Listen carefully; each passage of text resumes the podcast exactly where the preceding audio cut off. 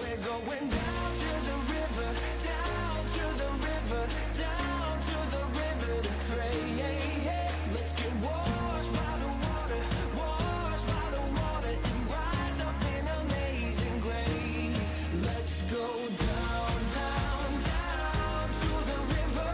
You will leave change. Let's go down, down, down to the river. We have to make it happen. So I'm going to break down before I get into my text and before I start preaching. I'm going to give you the culture of the river. Is that okay? And if you forget it, if you forget any of it, I've got good news. Go out the foyer doors, go to your left, down a little hallway, go into our office area, and you can walk around and look at the walls. Our cultural values is on the walls of our office because we believe in them that strongly. We believe in a culture of sacrifice at the river. A culture of sacrifice means that we give up something we love for something we love even more.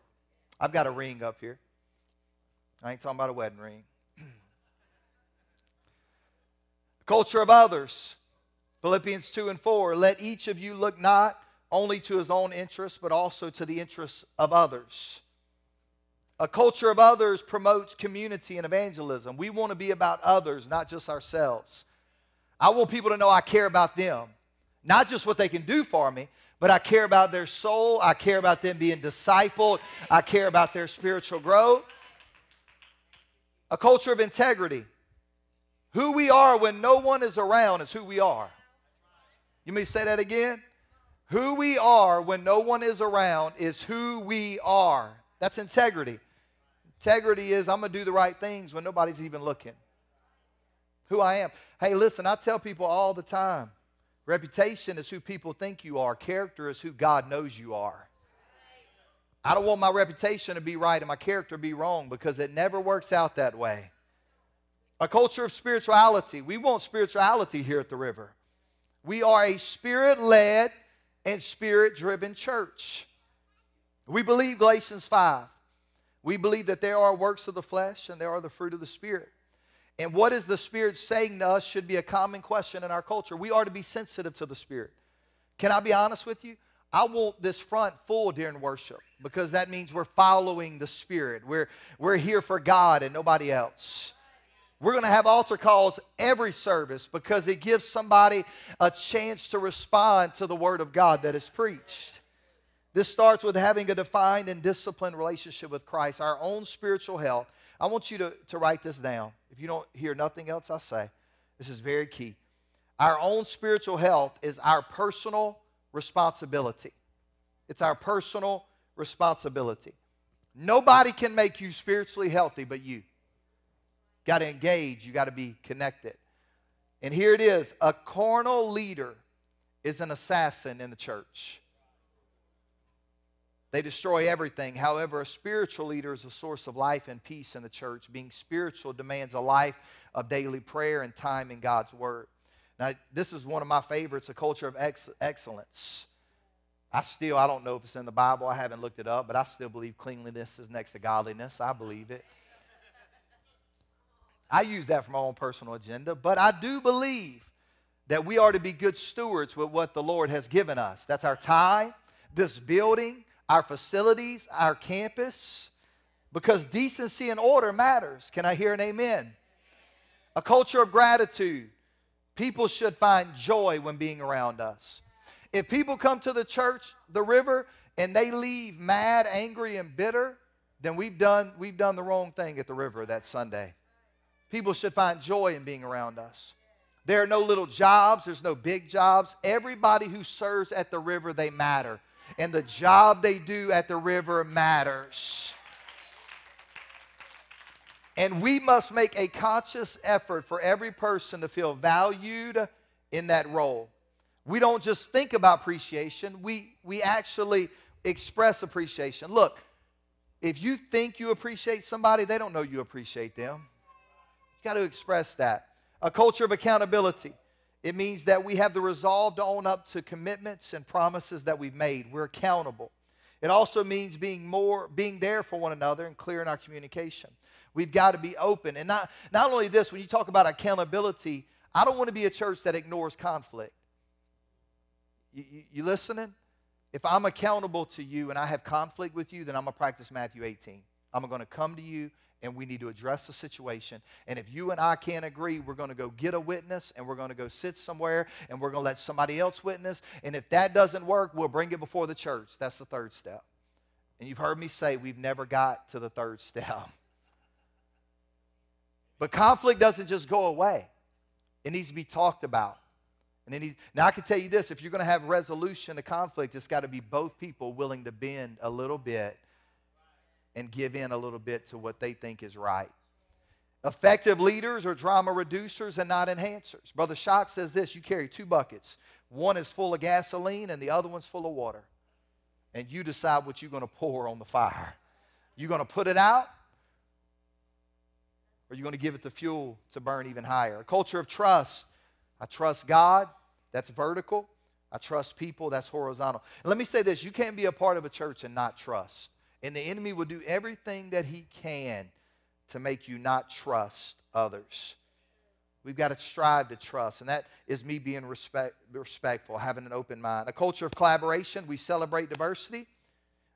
We embrace it.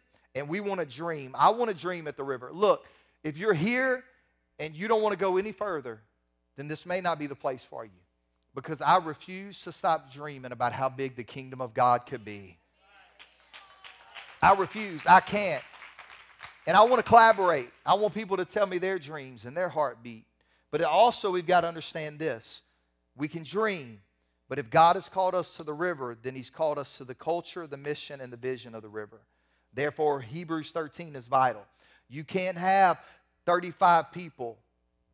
You can have different associations of pastor and leadership, but you really can only have one lead pastor that is setting the example and the bar for what God wants to do, and everything else flows. Now, I've got to be under God. I've got to be under Jesus Christ. I've got to be listening to the Spirit. I've got to be godly minded, but we've got to make sure that Hebrews 13 is in play. And Hebrews 13 just simply says, obey those that have rule over you. Submit yourself to them, for they watch for your soul. Now I can't abuse that. I've got to be after God's own heart in the way that I lead. And our hope for you is to get you connected through serving. Matter of fact, Apostle Paul says we've been saved to serve. Tap your neighbor and say, you've been saved to serve. Which leads me to my text, and you don't have to stand. I'll let you sit down. I'll let you sit down tonight as I give our text. Ephesians 2:1-10. And you were dead in the trespasses and sins in which you once walked, following the course of this world, following the prince of the power of the air, the spirit that is now at work in the sons of disobedience, among whom we all once lived in the passions of our flesh, carrying out the desires of the body and the mind, and were by nature children of wrath like the rest of mankind. But God, come on, somebody. Being rich in mercy because of the great love with which he loved us, even when we were dead in our trespasses, made us alive together with Christ. By grace, you have been saved, and raised us up with him and seated us with him in the heavenly places in Christ Jesus. Verse 7, so that in the coming ages he might show the immeasurable riches of his grace and kindness toward us in Christ Jesus. For by grace, you have been saved through faith. And this is not your own doing. It is the gift of God, not a result of works, so that no one can boast. For we are his workmanship, created in Christ Jesus for what? Good works, which God prepared beforehand, that we should walk in them. We were created with a purpose. And that purpose is to make a difference in someone's life and to advance the kingdom of God.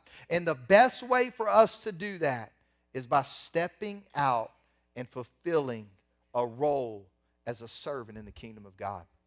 At the River Church, we have what we call the dream team. And our dream team is where community happens. It's amazing. Brother Shane, Sister Lake can do a great job with our volunteer team. But tonight, I want to continue, and I want to recruit, get you to be a part.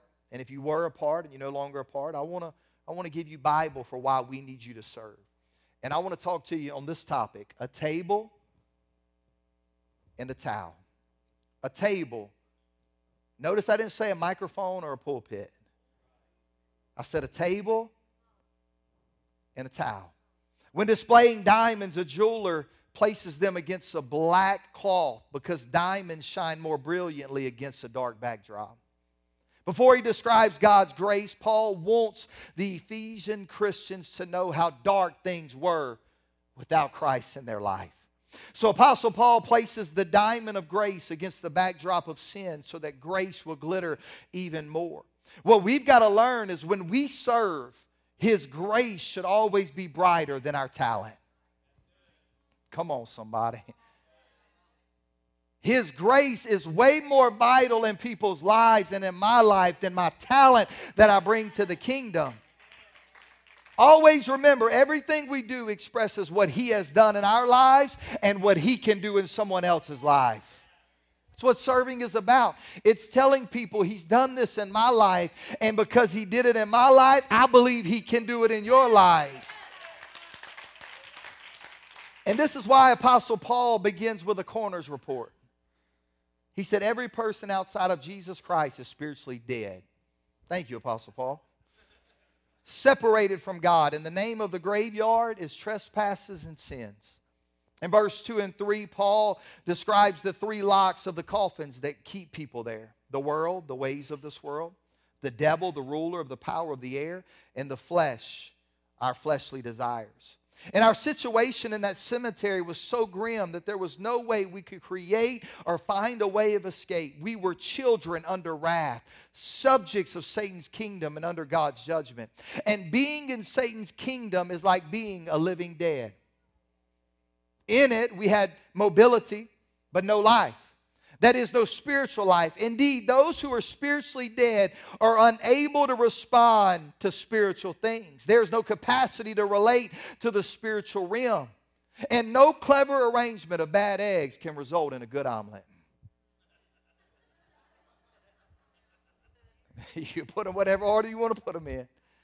You can break them up and try to make an omelet, but if they're bad eggs, they're bad eggs. And can I be honest, everybody's a bad egg that doesn't have Jesus Christ in their life because He changes everything. I couldn't imagine my life without Jesus Christ in it. I couldn't imagine it. We need Him. We need deliverance. We all were born into sin and shaping into iniquity. I need Him every day. He helps me be a better person every day. And that's why Paul introduces two words that change everything, but God. These two words remind us that salvation came at God's initiative. We didn't initiate salvation. He initiated salvation. He came and found us. And why did He act? Because He is rich in mercy and because of His great love that He had for us. Motivated by love, He extends grace and salvation. And that's the gospel message. What did God do? He made us alive with Christ. He gave us spiritual life. When you are dead, only a resurrection can help you. And that's what Jesus Christ came to do, is give every individual a resurrection. He says, look, you're going to be baptized and you're going to bury the dead man, but when you come out of that water, I'm glad today that I don't have to live without His Spirit. Against the dark backdrop of death, we see the glory of resurrection life. We understand Mark 16 and 16. Whoever believes and is baptized will be saved, but whoever does not believe will be condemned. And that leads to Galatians 3 and 27. For as many of you as were baptized into Christ, put on Christ. But it doesn't stop there. Then you go to Romans 8 and 11. If the Spirit of Him who raised Jesus from the dead dwells in you, He who raised Christ Jesus from the dead will also give life to your mortal bodies through His Spirit who dwells in you. I'm glad today that we've got resurrection power. I'm glad that the grave isn't the end of our life. That one day we'll get up out of that grave when that last trumpet sounds. I'm glad today to know Him on that level. I love what Smith Wigglesworth said. He said, enter into the promises of God. It is your inheritance. You will do more in 1 year if you are really filled with the Holy Ghost than you can do in 50 years apart from the Holy Ghost. That's why Apostle Paul says in verse 6, when God saved us, He relocated us. He raised us up with Him and seated us with Him in the heavens. After we're resurrected with the power of the Holy Spirit, now we've got power to tread upon serpents. Now we've got power to lay hands on the sick. Now we've got power to say in Jesus' name, and demons have to flee. Paul said, if you go to Ephesians 1:20 through 21, Paul said previously, that Jesus was seated in the heavenly places with resurrection, power, and dominion. Now he says God relocated us there too in Christ Jesus. Believers are participants with Christ in the spiritual reality. We are linked with Him, in union with Him. And this is how you have access to your spiritual privileges. To every spiritual blessing that God has placed in your account is by having resurrection power and by every day tapping into the name that's above every other name. Listen, you come in my house, I would really like if you asked permission to come in first, not just open my door, come in. And I would really probably be offended if you go straight to my pantry or my refrigerator. Can you imagine a stranger walking up in your house saying, look, you got any cheese dip? You got any crackers? You got any Gatorade? It's offensive. It's weird. You're probably going to call the police. That's probably what you're going to do. Some of you may take matters in your own hand, but most of us are going to call the police. But if you got kids or you got a family that lives in your home, my kids can go to my pantry anytime and my refrigerator without asking. Can I tell you, when you are born again of water and of spirit, you have privileges in the kingdom of God. You don't have to ask permission to go to the spiritual refrigerator and get what you need. You can go to the pantry. If you need joy, you can go get it. If you need healing, you can go get it. If you need deliverance, you can go get it. It's every day. He said, I've relocated you. I've given you spiritual favor. Ephesians 2:7. It is grace that makes Christianity different from every other religion. Other religions tell you what you must do to get to God. Christianity tells you what God did to get to you. You know what that means? When you get to heaven, there's not going to be any strutting peacocks. It's not going to be. Whoever makes it to heaven is going to realize the only reason we made it is because God came and got us. He robed Himself in flesh. He came to this earth to redeem us. They crucified Him and buried Him. And 3 days later, He got up and He said, look, after His ascension or before His ascension, He said, go wait in the upper room and you're going to be empowered from on high. I'm glad today. I could tell you I'm not here by my works. Of course, I've got to be disciplined. I've got to do everything I know to do, but I'm here because every day I get up, there's new mercy, there's new grace. Every day I get up, I've got to tap into the same power you got to tap into, or I'm not going to make it. Power of the Holy Spirit. Verse 10 of Ephesians 2.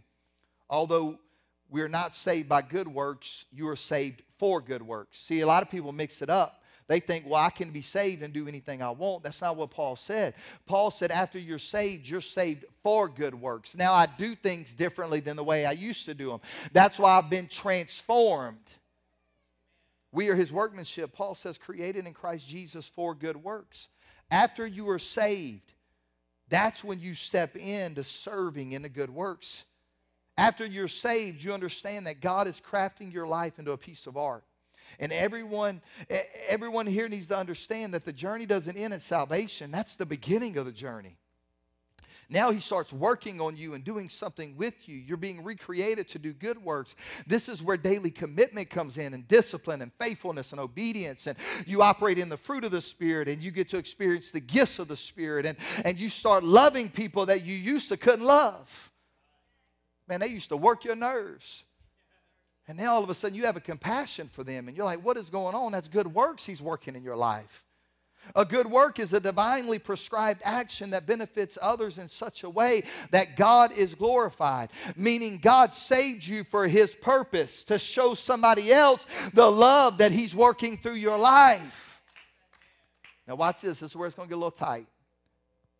This is why there are so many Christians who feel unfulfilled or are unfulfilled and miserable, because they've never gotten around to the work that God has for them. They want their personal kingdom and they don't want his kingdom. They want to be saved and satisfied instead of saved and spent.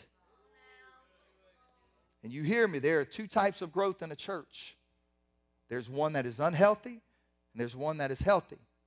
One is called symbiotic growth and the other one is called parasitic growth. You know what parasitic growth is?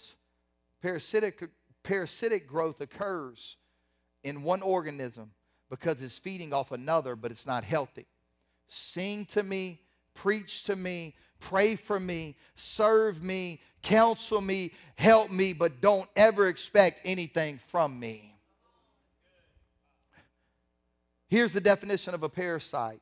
An organism that lives in or on an organism of another species, its host, and benefits by deriving nutrients at the other's expense. A person who habitually relies on or exploits others and gives nothing in return. All they do is take, take, take, take, take, take, take, take. And they wonder why they feel like they're always going to blow up. I'm just about to blow up. About to lose my mind. It's because that's not the way the kingdom works. If you take, take, take, you're going to be unhealthy because that's not the way he made the kingdom. The kingdom is I take, but I give. I take, but I give. I take, but I give.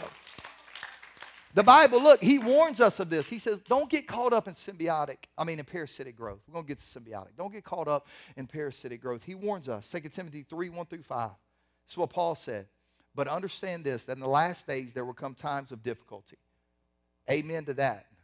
I went to get an oil change today, and they come out and said, your oil change is going to be $400. I said, no, I'm going to pray over my old oil. That's a true story. I said, can you guide me out of this oil changing bin? I got to go. I got to pray. And I prayed over my oil. God going to help it. If the engine blows up, it's under warranty. $400. What? Hey, it's difficult times. I go to the grocery store, try to get groceries.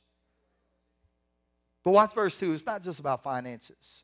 But for people will be lovers of self, lovers of money, proud, arrogant, abusive, disobedient to their parents, ungrateful, unholy, heartless, unappeasable. You ever met anybody like that? Slanderous, without self-control, brutal, not loving good, treacherous. I just like that word, treacherous. Reckless. Here it is, parasite. Swollen with conceit, lovers of pleasure rather than lovers of God. Now, I know what you're thinking. Those worldly people, how dare them? Worldly people. Watch the next verse. Put verse 5 up there. Having the appearance of godliness. They look like a Christian, but they swolled up with their own ego and their own pride and their own... But denying its power because they don't what I just said that Paul said about the Spirit changing us and transforming, they don't believe that. They deny its power to change. Wow. They don't go around saying, I deny the power of the Holy Spirit to change. No, their actions speak that. They act like the Spirit didn't have the power to change their attitude and change their outlook. And people wouldn't like this. This is why some people couldn't sit under Pastor Paul. He said, avoid such people. That's what he said. We've got to break this. And the only way to break this is through serving. Tiff and I have a principle that we love everyone, but we invest in responders. People who want to grow and give back to others because that is symbiotic growth. You know what symbiotic growth is? Symbiotic growth is the growth that occurs between two organisms where both benefit. A healthy Christian is interested in symbiotic growth. And this is what they say. I have needs, but I'm willing to give too because everyone needs to benefit in the kingdom of God. I've got a need today, but my brother or sister's got a need, or a person that just walked in, their need is greater than my need today. I'm going to set my need to the side. I'm going to go. Come on, I want to have symbiotic growth. And I believe that this is the divine order of the kingdom. God first, others second, and I am third. You've got to live that way. Now watch this. Jesus showed up on this earth to do two things. Number one, to save the lost, and the second thing he showed up to do was to build his church. And these two things work together hand in hand, making the number one responsibility of the church evangelism. Making it the only organization that exists for the benefit of non-believers and non-members. That's the church. Let me say this, because we're talking about serving, and I'm getting ready to get into positions, but let me say this.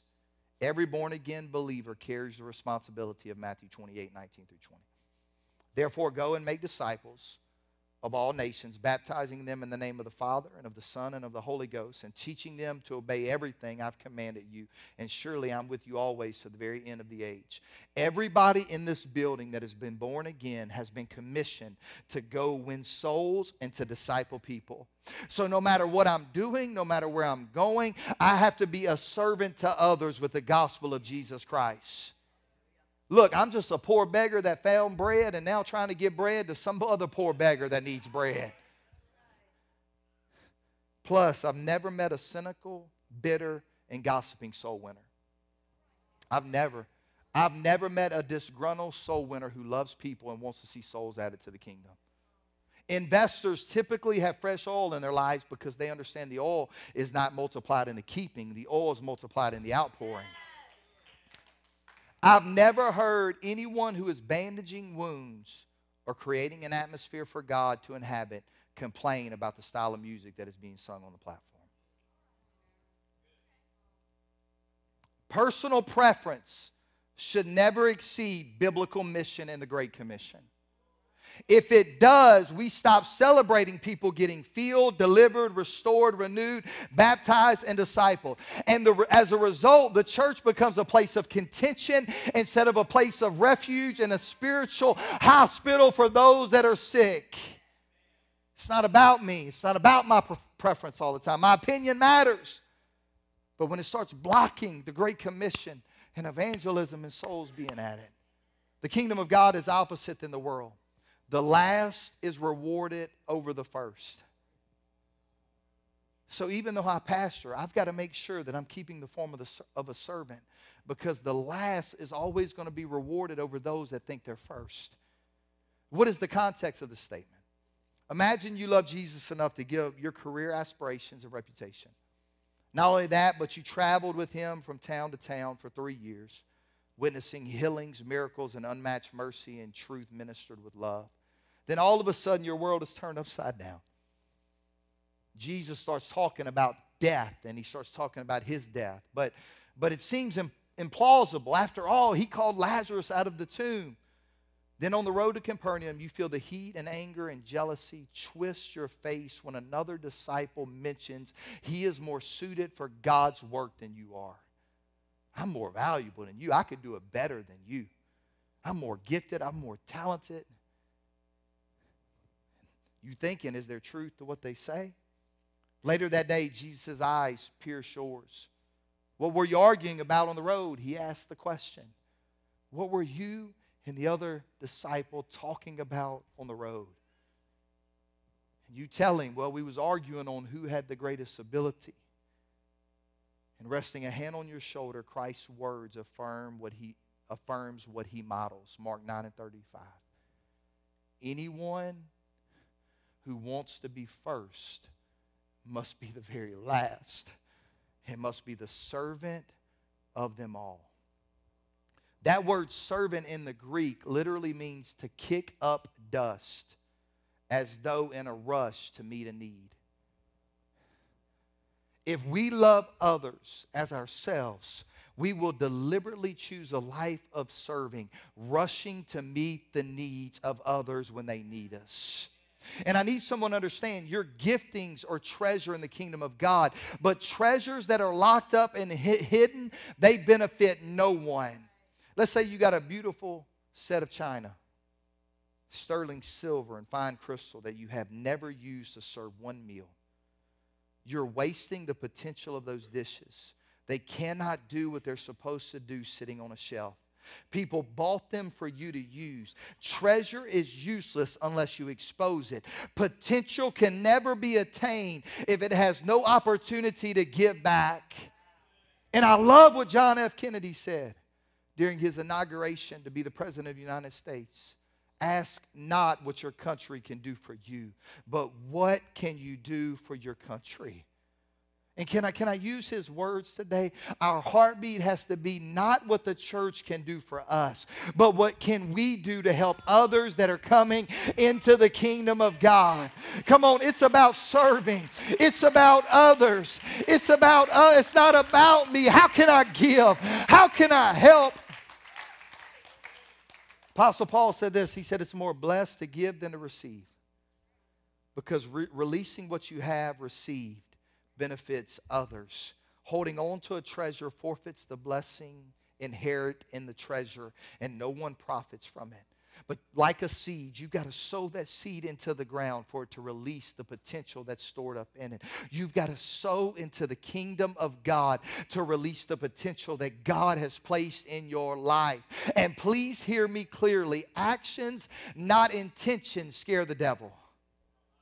We can intend all day long. He's not scared of that. We can say we're going to do, we're going to become more faithful, we're going to serve more, we're going to show up more, we're going to love others more. He's not intimidated by that. But when you start taking action, when you start saying, I'm a lively stone that makes up the kingdom of God, when you start saying, I've been uniquely crafted. Well, preacher, I'm an introvert. That's all right. Introverts work behind the scenes. Extroverts open the doors. Everybody has a place in the kingdom of God. And that's why I love this being a multi-level church. Everybody who comes into this place, no matter what walk of life they're on, has a place to serve in the kingdom of God. And here it is. You ready for Revelation? Everyone has a unique smile that God gave you. And your smile can bring light to somebody's dark world. Your personality can become the catalyst of connection for someone to find Christ. Our prayers are the rope that pulls them out of despair and calls the prodigal home. Our faithfulness can inspire someone to be more available to the kingdom of God. Serving the kingdom is not about selfishness, it's about selflessness. It's about me giving. And I feel like I need to make this statement. I won't be much longer. Musicians, you can get ready. I need to make this statement tonight because I feel it. The church is growing. I don't know if you know this. We had 412 people here on Sunday. We did. 412. Are you ready? From Sunday to Sunday, we baptized 10 people in Jesus' name, had 5 receive the gift of the Holy Ghost.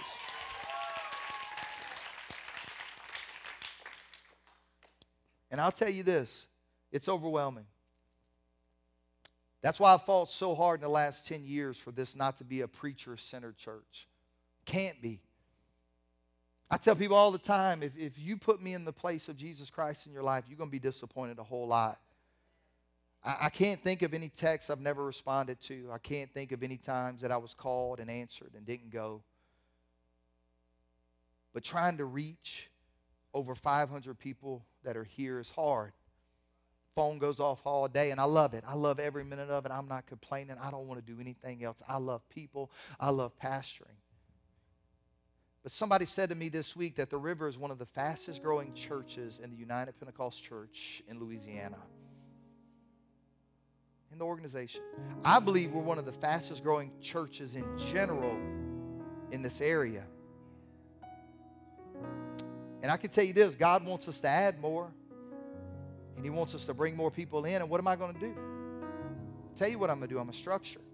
And I'm going to make this a church where everybody serves.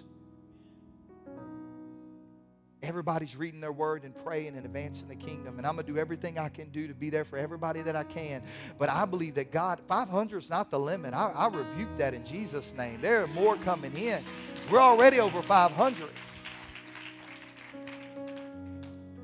So, it was about 2 years ago, the Lord began to deal with me and my pastor. We began to talk about this. And I said, man, I'm tired. He said, well, put in place the Jethro principle. Jethro was Moses' father-in-law. Exodus 18, Moses' father-in-law told him, he said, you got to go choose capable men. And you got to make them leaders of the people. Leaders over thousands of hundreds, 50s, and 10s.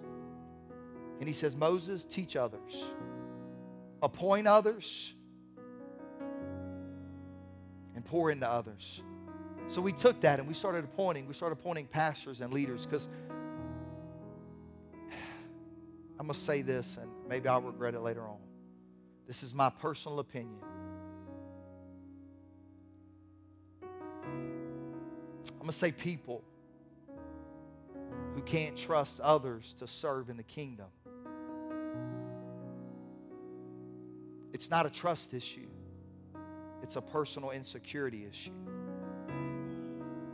And people that can't empower others, and they have to be the center of the room. What that does is that limits. I can't touch as many people.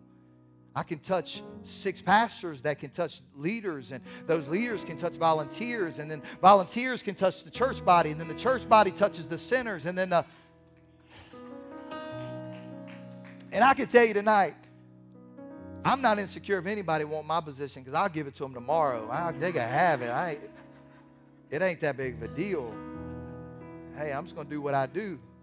Baby boo, but it's not that big of a deal. So we took Jethro and we started appointing leaders and team leaders and pastors. And I know what you was thinking. Some of you were thinking, why we got all these pastors? Because I got to have them. Because the harvest God's bringing in, we need more laborers. We don't need fewer laborers. And then you get to Acts 6 and you find this, Acts 6, 2 through 4. And the 12 summoned the full number of disciples and said, it is not right that we should give up preaching the word of God to serve tables. That's what they said. Therefore, brothers, pick out from among you 7 men of good repute, full of the Spirit and of wisdom, whom we will appoint to this duty. But we will devote ourselves to what? Prayer and the ministry of the word. Can I be honest with you? My 2 main responsibilities as a lead pastor is prayer and the ministry of the word. I've got to give people the word. I'm held accountable for that. But watch what happens in Acts 6 through 7. And the word of God continued to what? The more volunteers they recruited to serve, the more the word of God increased. And the number of the disciples multiplied greatly in Jerusalem, and a great many of the priests became obedient to the faith. When we're out to build a kingdom of people, to where it's not just about one individual or 2 individuals or 3 individuals, it's about everybody. Then what happens is the word of God starts spreading. And then you start telling people, hey, look, you can read your Bible every day and pray. And you can live a life of a conqueror and more than a conqueror. And you can love people and win people to God. And you can serve the kingdom. And you have a place. Because at the river, we're not about pulpits and microphones and platforms. I don't know what you're about, but I'm about tables and towels. That's what I do every day. I wake up and I say, who can I sit at a table with, and who can I bring a towel to? Every day. If you wake up every day, or even on Sunday when you come here, who can I bring to my table, and who can... Look, when you say table, you know what the Hebrews think? The table of showbread, where every Sabbath they put fresh bread on that table, which represents the Word of God. You know what we need more? We need more tables and less TV trays. And we got too many people bringing TV trays to church. I need you to bring tables to where you can sit down and break the bread with people, the bread of living, the bread of life. The table represents fellowship, relationship, teaching, and accountability. Serving with each other is being a team. It's each other. It's a lifeline. It's sitting at a table. It's breaking bread. It's talking the Word of God. It's going to each other's homes and eating food, because that's what we do. That's what we do, baby boo.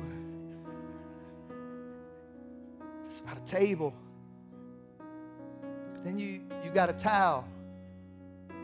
Listen, can I say something? I don't want to be rude. If you eat with the same people every Sunday, please do me a favor. At least once every 3 months, change your table out and let somebody have a place so you can minister to them. And I'll close with this. John 13, 4 through 9. So he got up from the meal, talking about Jesus. This is at the Last Supper. And he took off his outer clothing and wrapped a towel around his waist. And after that, he poured water into a basin and began to wash his disciples' feet, drying them with a towel that was wrapped around him. And he came to Simon Peter, who said to him, Lord, are you going to wash my feet? I love Simon Peter. Jesus replied, you do not realize now what I'm doing, but later you understand. No, said Peter, you will never wash my feet. Jesus answered, unless I wash you, You have no part with me. Then Lord, Simon Peter replied, not just my feet, but wash my hands and wash my head as well. My boy Simon Peter's all over the place. Verses 12 through 17. And when he had finished washing their feet, he put on his clothes and returned to his place. And he said, do you understand what I've done for you? He asked them. You call me teacher and Lord, and rightly so, for that is what I am. Now that I, your Lord and teacher, have washed your feet, you also should wash one another's feet. I've set you an example that you should do as I've done for you. Very truly, I tell you, no servant is greater than his master, nor is a messenger greater than the one who sent him. So when we don't serve, what we're telling Jesus Christ is we're greater than you.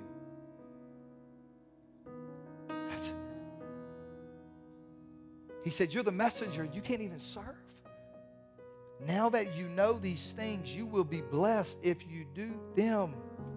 We have an obligation to serve once we're saved. Our communities, our church, our family.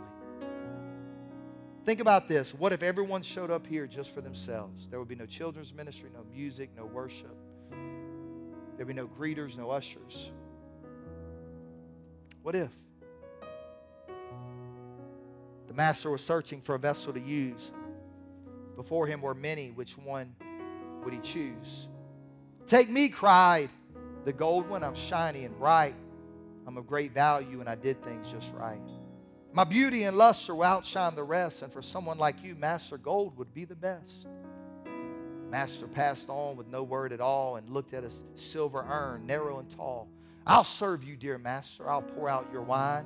I'll be on your table whenever you dine. My lines are so graceful, my carving so true, and silver will certainly compliment you. Unheeding, the master passed onto the vessel of brass, wide mouthed and shallow and polished like glass. Here, here, cried the vessel, I know I will do. Place me on your table for all men to view. Look at me, called the goblet of crystal so clear. Though fragile I am, I will serve you with fear. The master came to the next vessel of wood, polished and carved. It solidly stood. You may use me, dear master, the wooden bowl said, but I'd rather you use me for fruit, not for bread. And the master looked down on a vessel of clay. Empty and broken, it helplessly lay. No hope had the vessel that the master might choose to cleanse and make whole, to fill and to use. Oh, this is the vessel I've been hoping to find. I'll mend it and use it and make it all mine. I need not the vessel with the pride of itself, nor one that is narrow to sit on the shelf, nor one that is big-mouthed and shallow and loud, nor one that displays its contents so proud. Then gently he lifted the vessel of clay, mended and cleansed it, and filled it that day. Spoke kindly to it, and there's work you must do. Just pour out to others, and I'll pour into you. Come on, somebody. You got to understand how broken you were. But it's not over. If you'll pour out to others, he'll pour into you. I don't care how bad your life's been. All that matters is if will you pour out while he pours into you. Let's stand. Listen, we got a table. We got a table full of ministries. We got a table full of things to do. We got a table full. We got needs in the church. We got things that we need in order for the kingdom to be advanced. Brother Michael told me that our children's ministry last week was completely full. Our nursery is full. We got to have a second nursery. Hey, look, if you're part of the ushers and the greeters, that's probably the most important team, because people get to experience the love of people when they come in here. You pouring out. And I'm off my notes. It's okay. I'm just telling you there's a place for you to serve. Listen, if you want to learn about prayer, we got a prayer team. We got some elders that will teach you about prayer. If you want to serve a meal, show up on Thursday nights and feed somebody. I know you love them.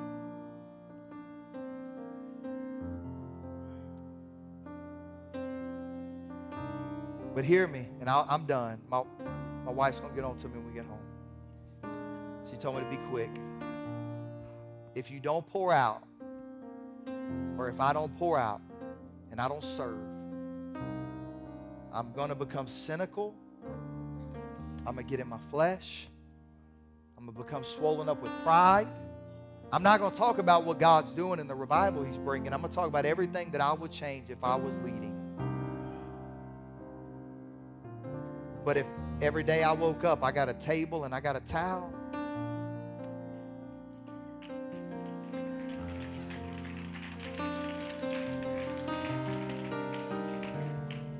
who can I help?